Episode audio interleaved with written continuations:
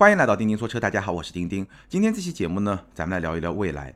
一月九号那一天，Neo Day 未来日在成都举行。那事实上，这次举行的应该算是二零二零 Neo Day 未来日，因为疫情的原因呢，延后到了二零二一年的年初来举行。那相信关心未来、关注电动车的朋友，应该已经看到了非常多的关于未来日的一些报道，无论是一些新的技术，一百五十千瓦时的固态电池，还是说未来。将在二零二二年年初交付的一款轿车 ET7，未来的旗舰轿车，应该已经大家看到了非常多的报道。那今天这期节目呢，我想跟大家分享一下我看了今年未来日的一些想法。那本来呢，我也应该去成都参加未来日现场的一些活动，但是呢，后来他们跟我说要做核酸检测，大家知道我有咽炎嘛，所以做核酸检测对我来说是一件比较痛苦的事情，所以呢，后来我就让我同事去了。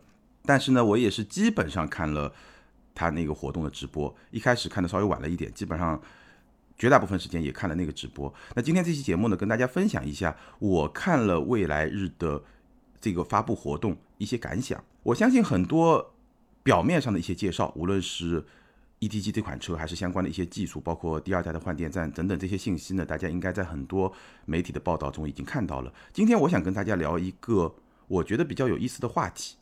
就是你有没有注意到，在今年的 Neo Day 未来日上，其实应该算是二零二零年的 Neo Day 上，有一个非常有趣的现象，就是未来不怼特斯拉了。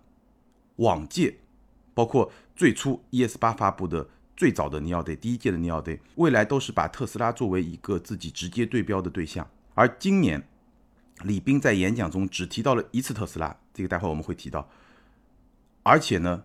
他在接受媒体采访的过程中，并没有把特斯拉作为他的对手。李斌在聊到未来的对手的时候，他说的是，短期内未来的对手是 BBA，奔驰、宝马、奥迪；长期可能是苹果，完全没有提到特斯拉。为什么今年你要对李斌未来会做这么样的一个表态？我觉得透过这个问题，咱们可以聊到很多未来在当下他取得的一些成功。成就以及他面临的一些核心的挑战。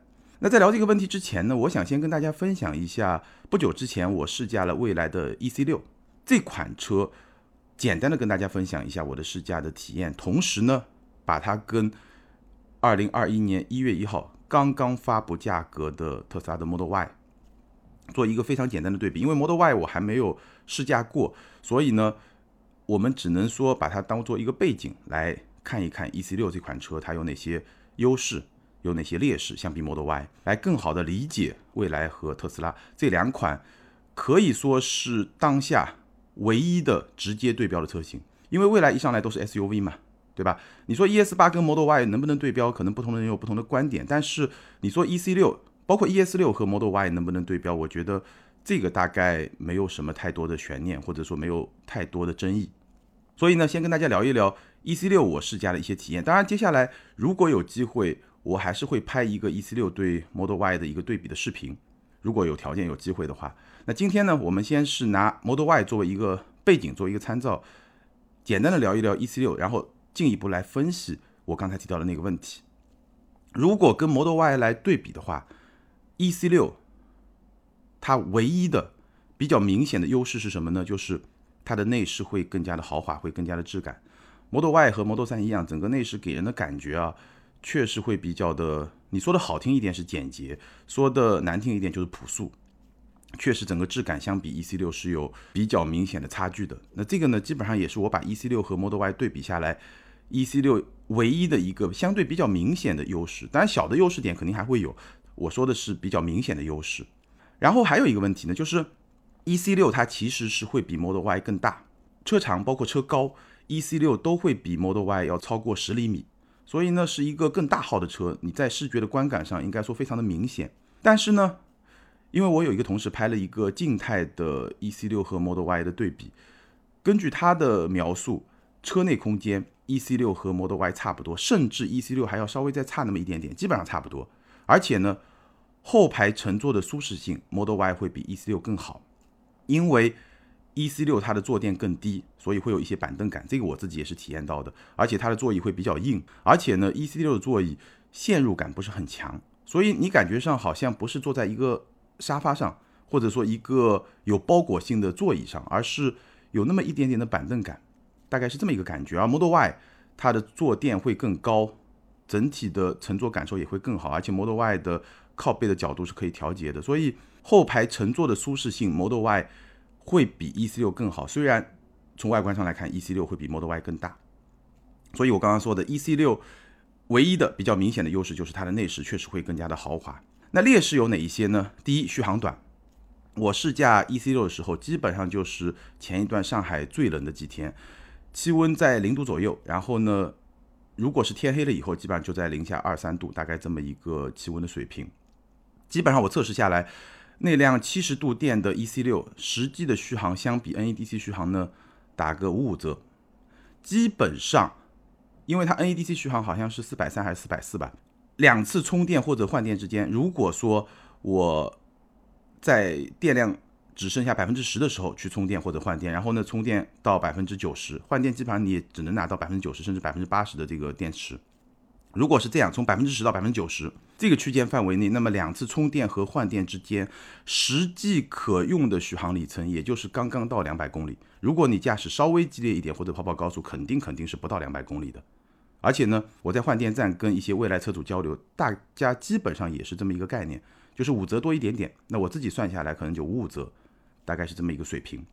续航短，这个是 EC6 相比 Model Y 一个非常非常明显的一个短板。那 Model Y 呢，当然现在还没有做过实测，但是根据 Model 3它的一个折扣率，我身边有一些，应该说身边有很多开 Model 3的朋友，他们告诉我在前面这一段上海气温最低的这么几天里面，Model 3实际的续航大概是打个六五折到七折这么一个水平，所以。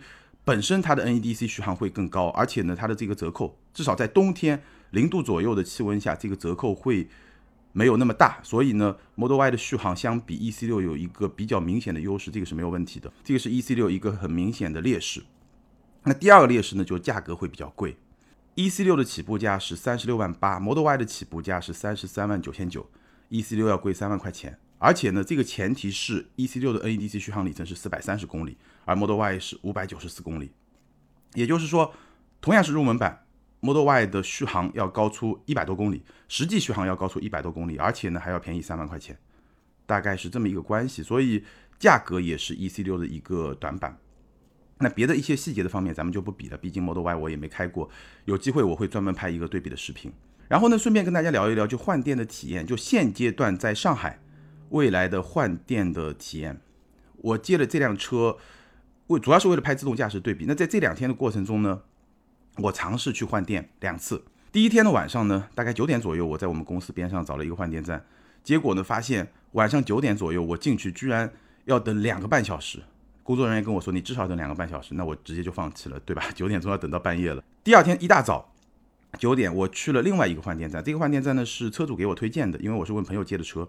车主给我推荐，他说这个换电站相对来说会比较空一点。然后九点钟我到的时候呢，发现前面有五辆车，前面有五辆车。然后这个充电站里面应该好像也是五块电池。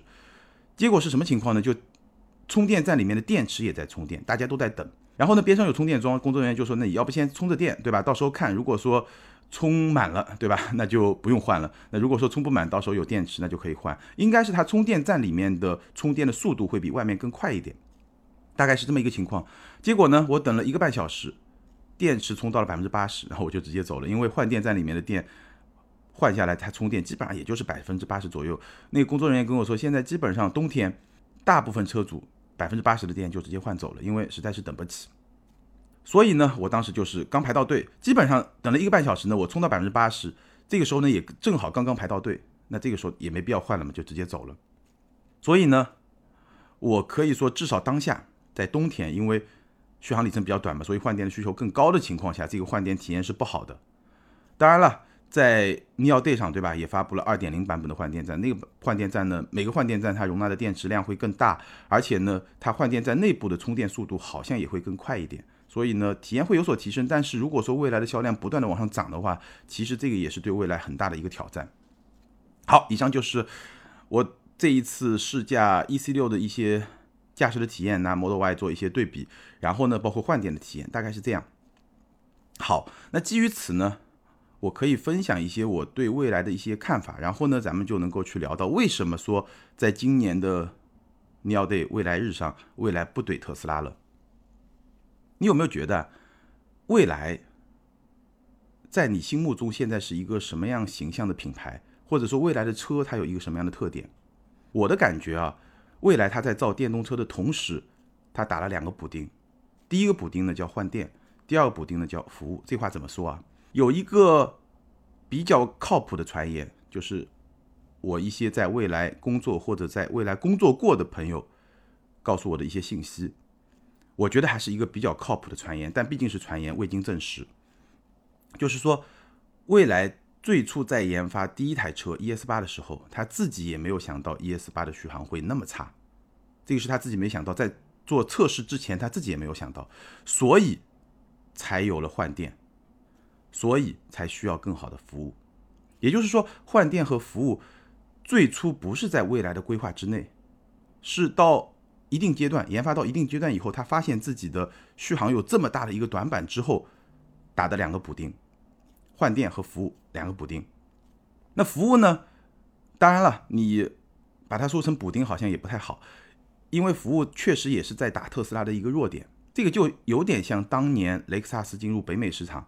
通过服务来打 BBA 的弱点是一个道理，所以呢，服务呢，你可以把它说成是补丁，也可以把它说成就是未来的一个特色，这个没有问题。但整体上来说，我觉得把换电和服务视作是未来的两个广义的打引号的补丁，这个大概没有什么问题。但是你现在有没有觉得这个味道好像是有点变？什么意思呢？你有没有感觉到特斯拉好像是在卖产品，未来好像是在卖服务？特斯拉的目标一直没有变，就是让越来越多的人买得起电动车，让电动车逐渐取代汽油车。这家公司是一个很清晰的科技公司，而未来呢，它是不是好像有点给人的感觉就是，我要为有钱人造电动车，然后呢，我要服务好车主。这到底是一家科技公司还是一家服务公司呢？你有没有这种感觉？反正我有时候跟身边的朋友，包括也有很多未来的车主，也有很多特斯拉的车主聊起这些问题的时候，大家。那种感觉，就未来车主他特别会强调，就是未来的服务特别好，特斯拉的服务特别差，但特斯拉的服务确实是比较糟糕，确实是比较糟糕。因为我也可以跟大家说，我大概一月四号还是五号那一天，自己终于下定决心订了一辆 Model 3，Model 3 P，Model 3的高性能版，这个价格确实很吸引人嘛，因为原来是四十一万九千九，好像现在是三十三万九千九，降了八万块钱，这个我就直接被打倒了。然后呢？我订车交了一千块钱现金，从一月四号还是五号我忘了，直到我现在录节目，差不多十几天过去了，没有得到任何信息，特斯拉没有任何人跟我联系，只有在我打定金的第二天，他发了一个邮件给我，哎，这个订单确认了，但是从此之后杳无音讯，就感觉上这件事情没有发生过一样。我相信这样的情况在未来在所有的传统车上都是绝对绝对不可能发生的，但我能理解啊。特斯拉现在肯定很忙，但是这个服务真的是真的是不怎么样，这个确实是有问题。但是呢，未来这样的服务真的是一家科技公司应该提供的一个特别好的服务嘛？其实这个点，我相信很多未来车主在享受这些服务的时候，他不会觉得这个不好。但是如果你在纠结要买 E C 六还是买 Model Y 的时候，你在看到这个价格的时候，你会不会有这种感觉，就是羊毛出在羊身上？如果说你 E C 六对吧，Model Y，我不说具体哪两款车，同级的产品，你为了享受未来的这个服务，要多付三万块钱、五万块钱，你还愿意吗？对我来说，多付一万块钱我是愿意的，但是要多付三万块钱、五万块钱，我可能觉得好像没有什么必要。所以我觉得，就这是一种感觉啊，就是我身边我跟很多特斯拉的车主朋友和未来的车主朋友沟通下来的这种感觉，就未来的服务确实很好，但是好像会不会服务去遮盖到它的产品技术？作为一家科技公司的一个本色，这个是会让人有点疑问的。那打了这两个补丁以后呢，其实也是有代价的。怎么说呢？换电，换电虽然现在咱们政策也是比较支持、比较鼓励的，但是。我不知道有没有朋友注意到，换电就在这一次的尼奥 day 未来日上已经体现出了它的一个弊端或者代价，什么呢？换电模式它就锁死了电池的体积和形状，因为我不同的车款都要在同一个换电站来换电，所以这个电池的体积、电池的形状是不能改的。我容量可以往上走，但是这个电池的规格它是不能改的。我不知道有多少朋友注意到这次未来日它发布的 ET7，就那个旗舰轿车，你看它那个底盘的透视图，你会注意到 ET7 的电池和它的后轴之间有一个非常明显的一个空档，是空在那儿的。为什么会这样？我不知道具体的原因啊，但是我的理解应该就是跟换电模式它锁定了电池的体积和形状是有关系的。也就是说，虽然 ET7 这辆车很长，超过五米，轴距超过三米，很长的一辆车，但是它的底盘能够装电池的部分是没有办法充分利用的。为什么呢？因为它用了换电模式，所以电池的这个样子就已经被锁定了。这个是换电模式它必须要付出的代价。那随着以后未来的产品越来越多元化之后，这个问题怎么解决？随着别家的电池的容量也不断的提升。比如说，普遍提升到一百二十千瓦时这么一个水平之后，未来电机的效率又不高，它怎么解决这个问题？所以换电是有代价的，那服务也是有代价的。什么意思呢？说到底，未来现在的服务都是基于人的服务，都是人对人的服务。人对人的服务什么意思？就销量越大，成本越高。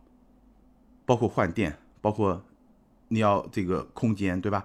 销量越大，成本就会越高。人的服务，它的成本是不会随着量的提升显著下降的。这个我觉得对未来以后的这些价格体系也会是一个挑战，就是它的硬成本就在那儿。尤其是当未来产品定位往下走的时候，你以后卖更便宜的产品的时候，那你的服务还能够支撑到这么一个水平吗？这个挑战是非常非常大的。所以换电服务，在我看来是未来打的两个补丁，而这两个补丁都是有代价的。当然了，我都能看到的问题，李斌未来可能看不到吗？他们当然是看得到的了。所以这一次的 New Day 未来日，我能感觉到它的主题是什么？重回技术和产品，重新回到一些领先业界的技术，重新回到一些领先业界的产品，把服务这个标签弱化。这个是我在看 New Day 的时候，可能跟很多朋友不一样的一个感受。那比如说。这一次的未来日呢，它公布了一些新的技术，一百五十千瓦时的固态电池，这个在业界是非常非常领先的。因为此前我看到的一些报道，无论是像大众啊、像丰田啊、像宝马啊这些传统车厂，他们的固态电池的时间表都要比二零二二年晚很多，至少要晚三四年，多的要晚七八年。所以这个是非常非常快的。如果能实现的话，当然现在还是 PPT 阶段，这个咱们还只能拭目以待，对吧？包括说，它发布了带激光雷达的自动驾驶硬件，至少硬件、算力这些方面是非常非常领先、非常非常牛逼的。实际效果怎么样再说。这个地方呢，也是我刚刚提到李斌唯一一次提到了特斯拉，就是说它的这个自动驾驶硬件的算力相当于七倍的 FSD，FSD 就是特斯拉的完全自动驾驶能力，七倍的算力，这个是李斌在整场发布会上唯一的一次提到特斯拉。那这样一些技术，包括说 ET7 这个旗舰轿车，大家应该也看到了非常多的介绍的视频，我就不展开说了。这些技术，这个车整体给我的感觉呢，如果用一句话来形容的话，就是硬件很强大，但效果到底怎么样呢？还要看软件。就打个比方吧，咱们可以有一些一亿像素的手机相机，但是拍出来到底怎么样呢？可能也不一定就是最好的，对不对？就同样的道理。不过呢，有几个点我想跟大家分享一下啊。几个可以持续观察的几个点：第一，一百五十千瓦时的固态电池，一千公里的 NEDC 续航，什么概念？这两个数字听上去都很牛逼，对吧？但是在我看来，它只是补短板，它只是补了未来现在的短板，它的效率是非常一般的。什么意思呢？我们比一下，比如说小鹏 P7，小鹏 P7 八十点九度电的版本，NEDC 续航是六百七十公里，八十点九度电，六百七十公里。那相比未来 ET7 的一百五十度电一千公里，什么概念？就是 ET7 相比小鹏 P7，它的电量接近翻倍，一百五十对八十嘛，接近翻倍，但续航只增加了一半，一千对六百七十，电量接近翻倍，续航增加一半，什么意思？就是它的效率其实还是不高的，它就是靠怼电池的电量来增加续航，但是它整个的电机这个效率，整个系统的效率同样是不高的。当然，ET7 确实会比 P7 更大，这个因素呢也必须考虑进去。但即便考虑了这个因素，可以说一百五十千瓦时这个固态电池出来以后，即便能出来，出来以后它整辆车的效率并不高。这个是第一个观察点。那第二个观察点呢？自动驾驶硬件没得说，激光雷达、大量的摄像头、大量的雷达，这个没有问题。但是呢，我想说的是，软件也很重要。当然，对于未来的自动驾驶，我自己评价还是比较高的。尤其是最近我在做那个对比的时候，也测了未来的自动驾驶，有几个点确实是让人印象深刻。这个咱们在视频里可以去说。不过聊到 ET7，那这个车到底有什么样的表现呢？可能也是到时候。得测试了以后才能说。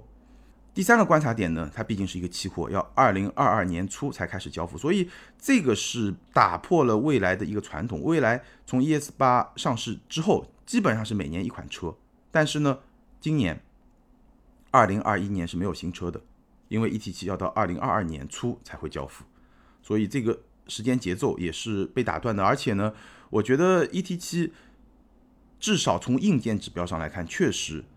今天来看是非常领先的，但是呢，里面毕竟有两个疑问：第一个，一年以后它是不是还是那么强大的一个领先的位置？第一，第二，二零二一年未来卖什么？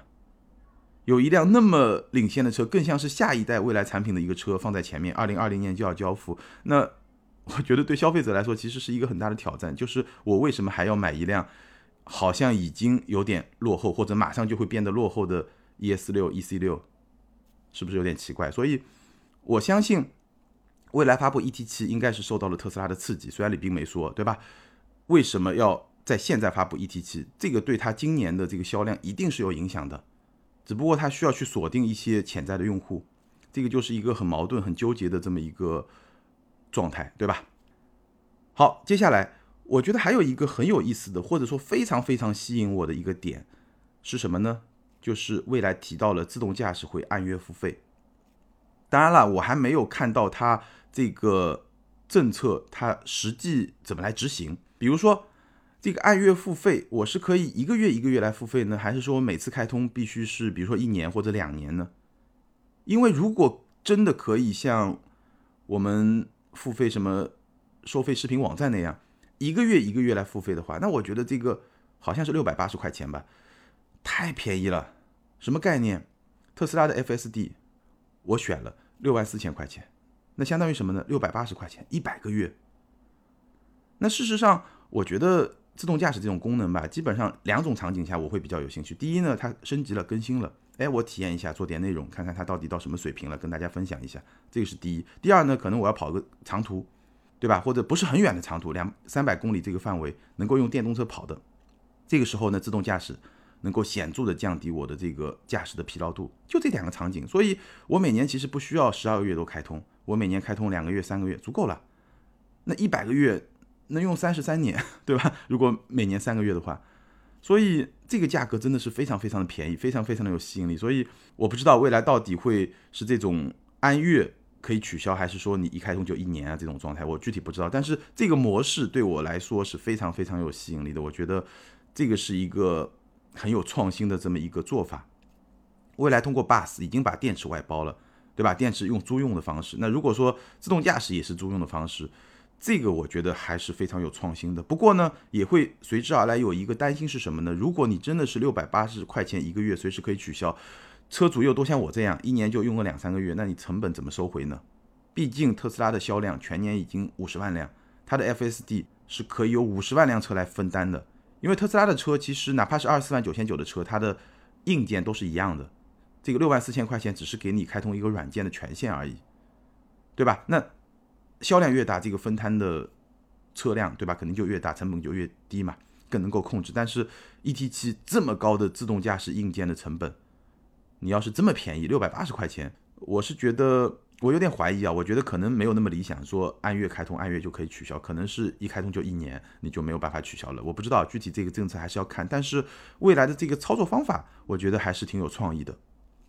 所以整体上来说呢，我对这次未来日它发布的一些技术、一些车型 ET 七一句话来表达一下我的观点啊，就是如果这些技术完全能够兑现，我说的是完全能够兑现，那 E T 七是一辆有竞争力的车。但是呢，这个竞争力到底有多强，还要看它的软件到底做的怎么样，以及一年以后整个市场的环境到底怎么样。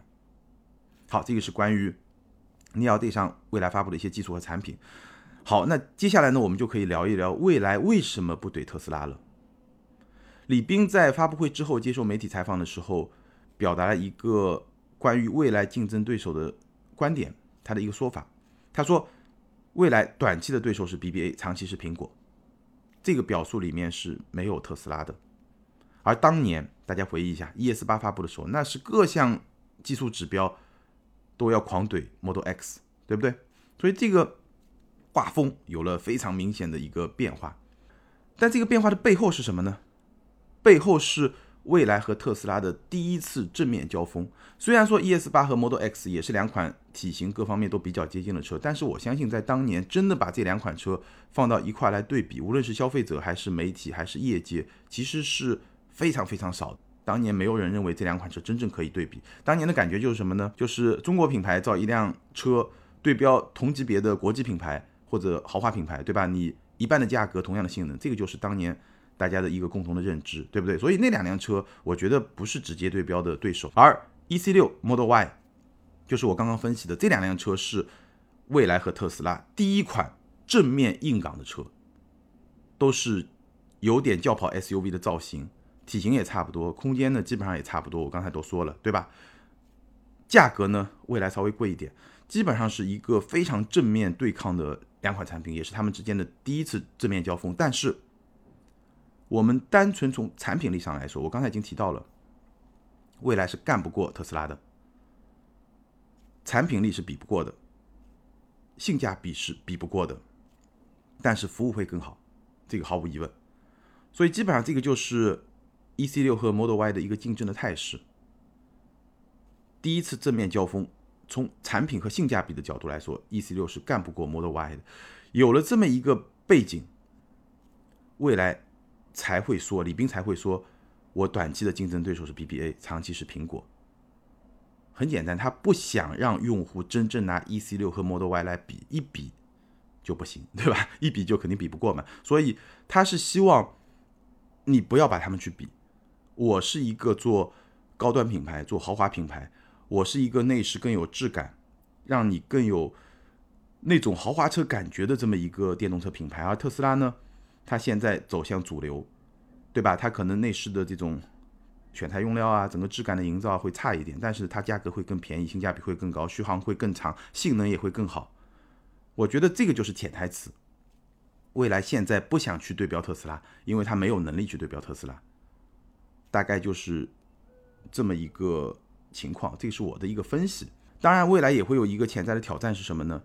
未来从它问世的第一天起，它就不断在强调自己是一个用户企业，以用户为核心的企业。但是呢，在不损害老车主的前提下，其实大幅降价是很不容易的，对吧？为什么大家说特斯拉是割韭菜，一茬一茬的韭菜？就是它不断的降价、降价、降价。但是从产品的角度来说，这种新事物，其实大家很能理解。市场上所有类型的新事物，当它不断发展状态，当它规模起来，整个规模效应起来，成本不断降低的时候，它的价格当然就应该不断的便宜了。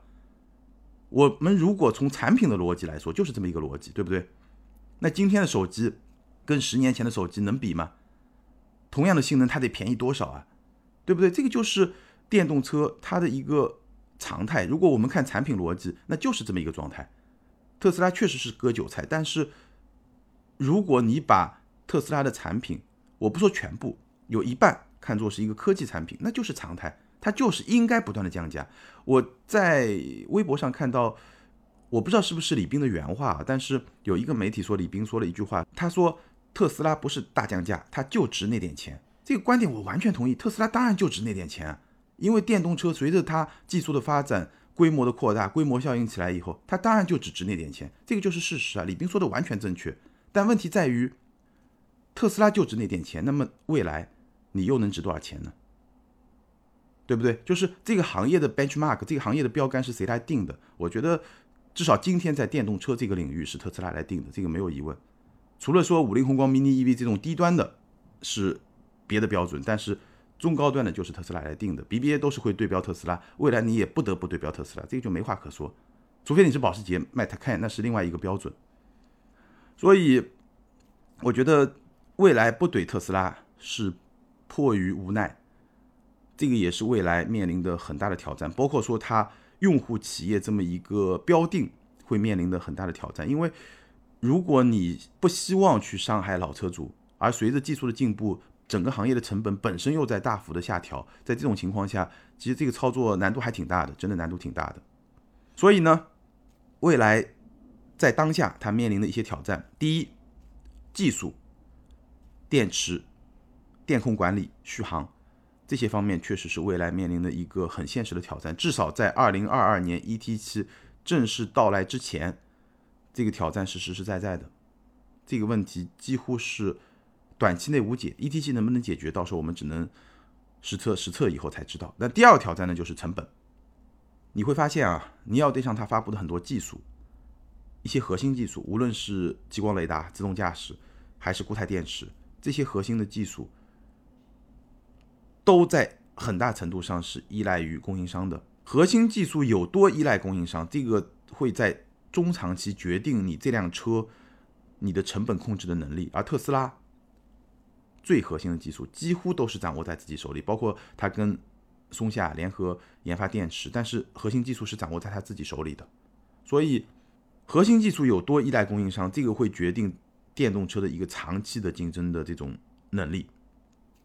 规模效应，规模效应也是会决定成本的一个很重要的因素。核心技术、规模效应这两个点会决定一辆车它的成本的结构，包括它成本的高低。那这个最后反映到车价上，是直接影响到它的市场竞争力。这个是未来面临的第二个挑战。那第三个呢？我刚刚其实也提到了，就规模，规模跟成本也是相关的。受限于价格，受限于成本，短期未来也受限于它的服务能力。就像我刚才说的，今天换电体验是不好的。但是呢，有一点很奇怪啊，就是未来这个用户企业，它这个用户体验确实做的，我也不能说它是好还是不好，对吧？换电这么麻烦，肯定用户体验是不好的。但是呢，我在换电站交流的一些未来的车主，他们整个的心态对未来的这种感情是很好的，就是这个体验不好，但是呢，好像车主们也没觉得特别的痛苦，就他们。整个状态还是挺好的，所以我觉得在这一点上，未来真的是非常厉害。当然了，有些车主呢是因为买了未来的股票，对吧？赚了大钱了，这个当然就不在乎这点体验不太好。那还有一些呢，他可能因为各种原因，他就是对未来有一个很强的认可度。所以未来这个品牌，它用户企业这一点，我觉得真的是做的非常的好，非常的厉害。至少今天来看，真的是非常厉害。尼奥 day 上，你如果真的在现场，那真的这个跟。传统车企搞个发布会完全不一样的氛围，它就是一个车主、粉丝、家庭聚会、大家庭的聚会那种氛围，所以这个是未来做的非常非常出色的这么一个点。不过呢，随着它的规模的扩大，它受限于它的价格，受限于它的成本，其实短期内的服务能力也是限制它扩大规模的一个挑战。这个就是一个怎么说呢？就是纠缠在一起的这些因素。它靠服务来赢得用户，但是呢，服务又会限制它规模的快速扩大，或者说规模快速扩大以后呢，服务又会跟不上，即使跟得上，成本又会比较高，成本比较高，价格就下不来，那这个市场竞争力又会比较弱，然后再加上技术一些短板能不能补足？所以未来面临的这些挑战，技术、成本、规模纠缠在一起。相比之下，我觉得特斯拉的核心优势是什么呢？就是它的核心技术。电池、电控、自动驾驶，这个是它的核心技术，掌握在手里的核心技术就成了它的优势。那有了这些部分之后呢，你会发现它的技术、它的成本、它的规模这三个未来的挑战的因素，在特斯拉这儿就形成了一个良性的循环。我技术。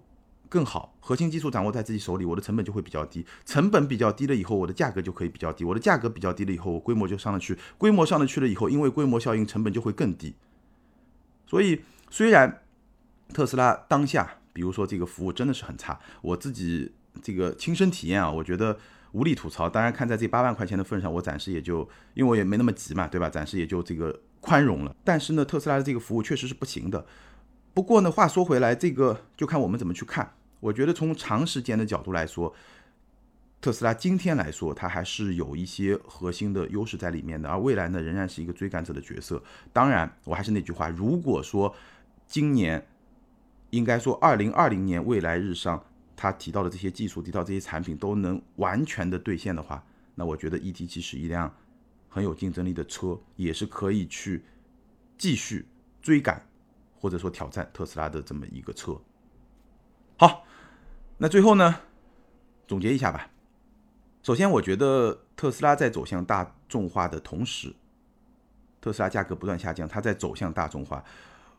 我在之前节目里面好像也说过，我并不认为特斯拉它还把自己对标到 BBA，它是一个想要占领大众化主流市场的这么一个品牌。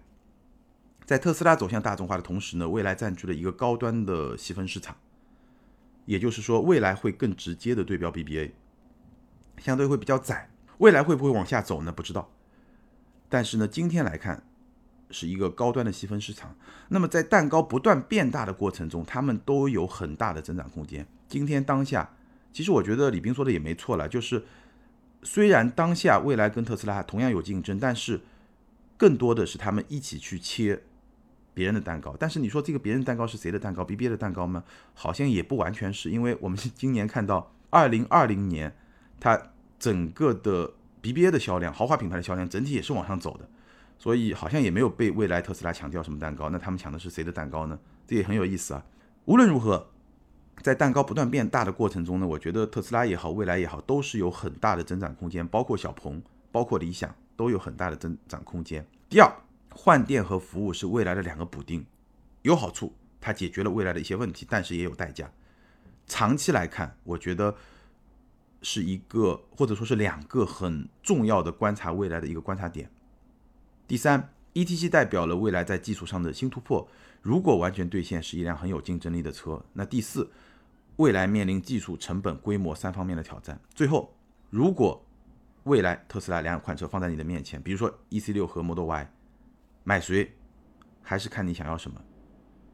未来 EC6 这辆车，你坐在车厢里面，你确实会觉得有一点高端车、豪华车的这种感觉，没有疑问。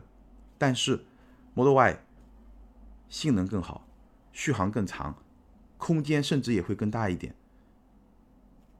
然后呢，自动驾驶能力我们可以 专门再来对比一下，大概就是这么一个状态。所以看你想要什么，其实很明确，我觉得没有什么太多可以纠结的。但未来服务会更好，对吧？这个也是一个点，看你想要什么，这个几乎没有什么可以纠结的点，非常的清晰。可以说没有谁是完美的，但是呢，他们的优势劣势。差异点非常的大。好，以上就是今天节目的全部内容，跟大家聊了一聊二零二零 Neo Day 未来日它发布的一些技术、一些信息，以及一个很有意思的问题：为什么今天未来不怼特斯拉了？我的一些观点，同时呢也分享了 EC 六的一些驾驶的体验。好，以上就是今天节目的全部内容。那关于未来，关于 Neo Day 未来日，关于 EC 六，关于 Model Y。所有这些问题，你有什么样的观点，有什么样的看法呢？欢迎在评论区留言，跟更多的听友和钉钉来进行交流和互动。还是那句老话，留言和评论永远都是对钉钉最大的支持。那接下来呢，我们来看上一期节目的听友留言。上一期节目呢，我跟大家聊了一聊我眼中2020车圈大事件最重要的几件事情。ID 是听友二四四三幺幺二四三这位朋友他说，过冬可能不能形容未来测试了，觉得洗牌这个词。可能会更加的合适，抱团取暖才是部分车企更应该做的事情。雪铁龙、标致、三菱，个人预测，这些里面的某一家有可能是下一个退出中国市场的车企。至于说什么斯巴鲁、吉普、英菲尼迪之类的品牌会退出中国市场，那就误会了，人家压根就没把中国这块蛋糕放在心里。事实销量证明也是这样的。非常感谢这位听友的分享，我觉得斯巴鲁就像你提到的，在我心目中确实是一个。好像不那么在意中国市场的品牌，始终还在进口的状态。而且呢，你会发现斯巴鲁的几乎所有产品的定位都是为美国市场服务的。我记得早些年斯巴鲁在中国市场还是比较有存在感的，但是现在好像不是特别有存在感，而且就像你说的，是一个有一点点主动的这么一种行为，可能有点无奈，但是也有点主动这么一种感觉。但是另外一些品牌，我觉得他们还是非常努力的在中国发展，只不过遇到了各种不同的挑战而已。下一位听友，ID 是听友二幺四九九九三八四，这位听友他说。丁丁老师最近一直在纠结选 2.0T 的天籁还是加点钱上雅阁的混动，能给个意见吗？2.0T 的天籁和雅阁的混动其实很简单，2.0T 的天籁除了它会更便宜一点之外，它的动力很好二百五十几马力嘛，这个动力绝对是没有问题。那如果你看中了这个动力，那你就可以上 2.0T 的天籁。如果说你对这个点没有那么在意，那你就选雅阁的混动。雅阁的混动优势非常多，比如说它的空间更大，它会更加的省油，而且。雅阁的混动至少在中国限速一百二十之下，整个动力表现是非常好的。中低速条件下，动力也非常的直接，非常的平顺，因为这个时候它是一个电动嘛，对吧？所以我觉得天籁动力、价格两个优势。除此之外，如果你没有那么强烈的需要一个很好的动力，因为天籁这个车我之前说过有点分裂啊，二点零 T 它动力确实很好，但是呢，整个车的调性又是一个沙发很舒服的一个调性，所以。你到底是不是需要一个二点零 T 两百五十多马力那么强的动力？有多在意，对吧？如果说价格和动力这两个点你很在意，那你就选天籁；如果说你没有那么在意，你够一够能够够到雅阁混动，那我整体上来说，如果是我，我肯定是选雅阁混动，这个没有问题。好，感谢所有听友的留言，也欢迎这两位听友把你们的联系方式通过个人微信号全拼的钉钉小马甲留给我。你们将获得的是由途虎养车网赞助的 Wilson 微送超强镀金系列汽车漆面镀金，价值一千二百九十九元。这是一款日本原装进口的漆面镀金，镀金后可以在漆面形成六 H 硬度的镀金层，有效保护车漆不受腐蚀，也能预防褪色、抵抗划痕，保持时效在一年左右，而且可以在全国的途虎线下店免费施工。好，以上就是今天节目的全部内容。再次欢迎大家关注我们的微信订阅号或者 B 站的账号，支持我们的视频节目。咱们下回接着聊，拜拜。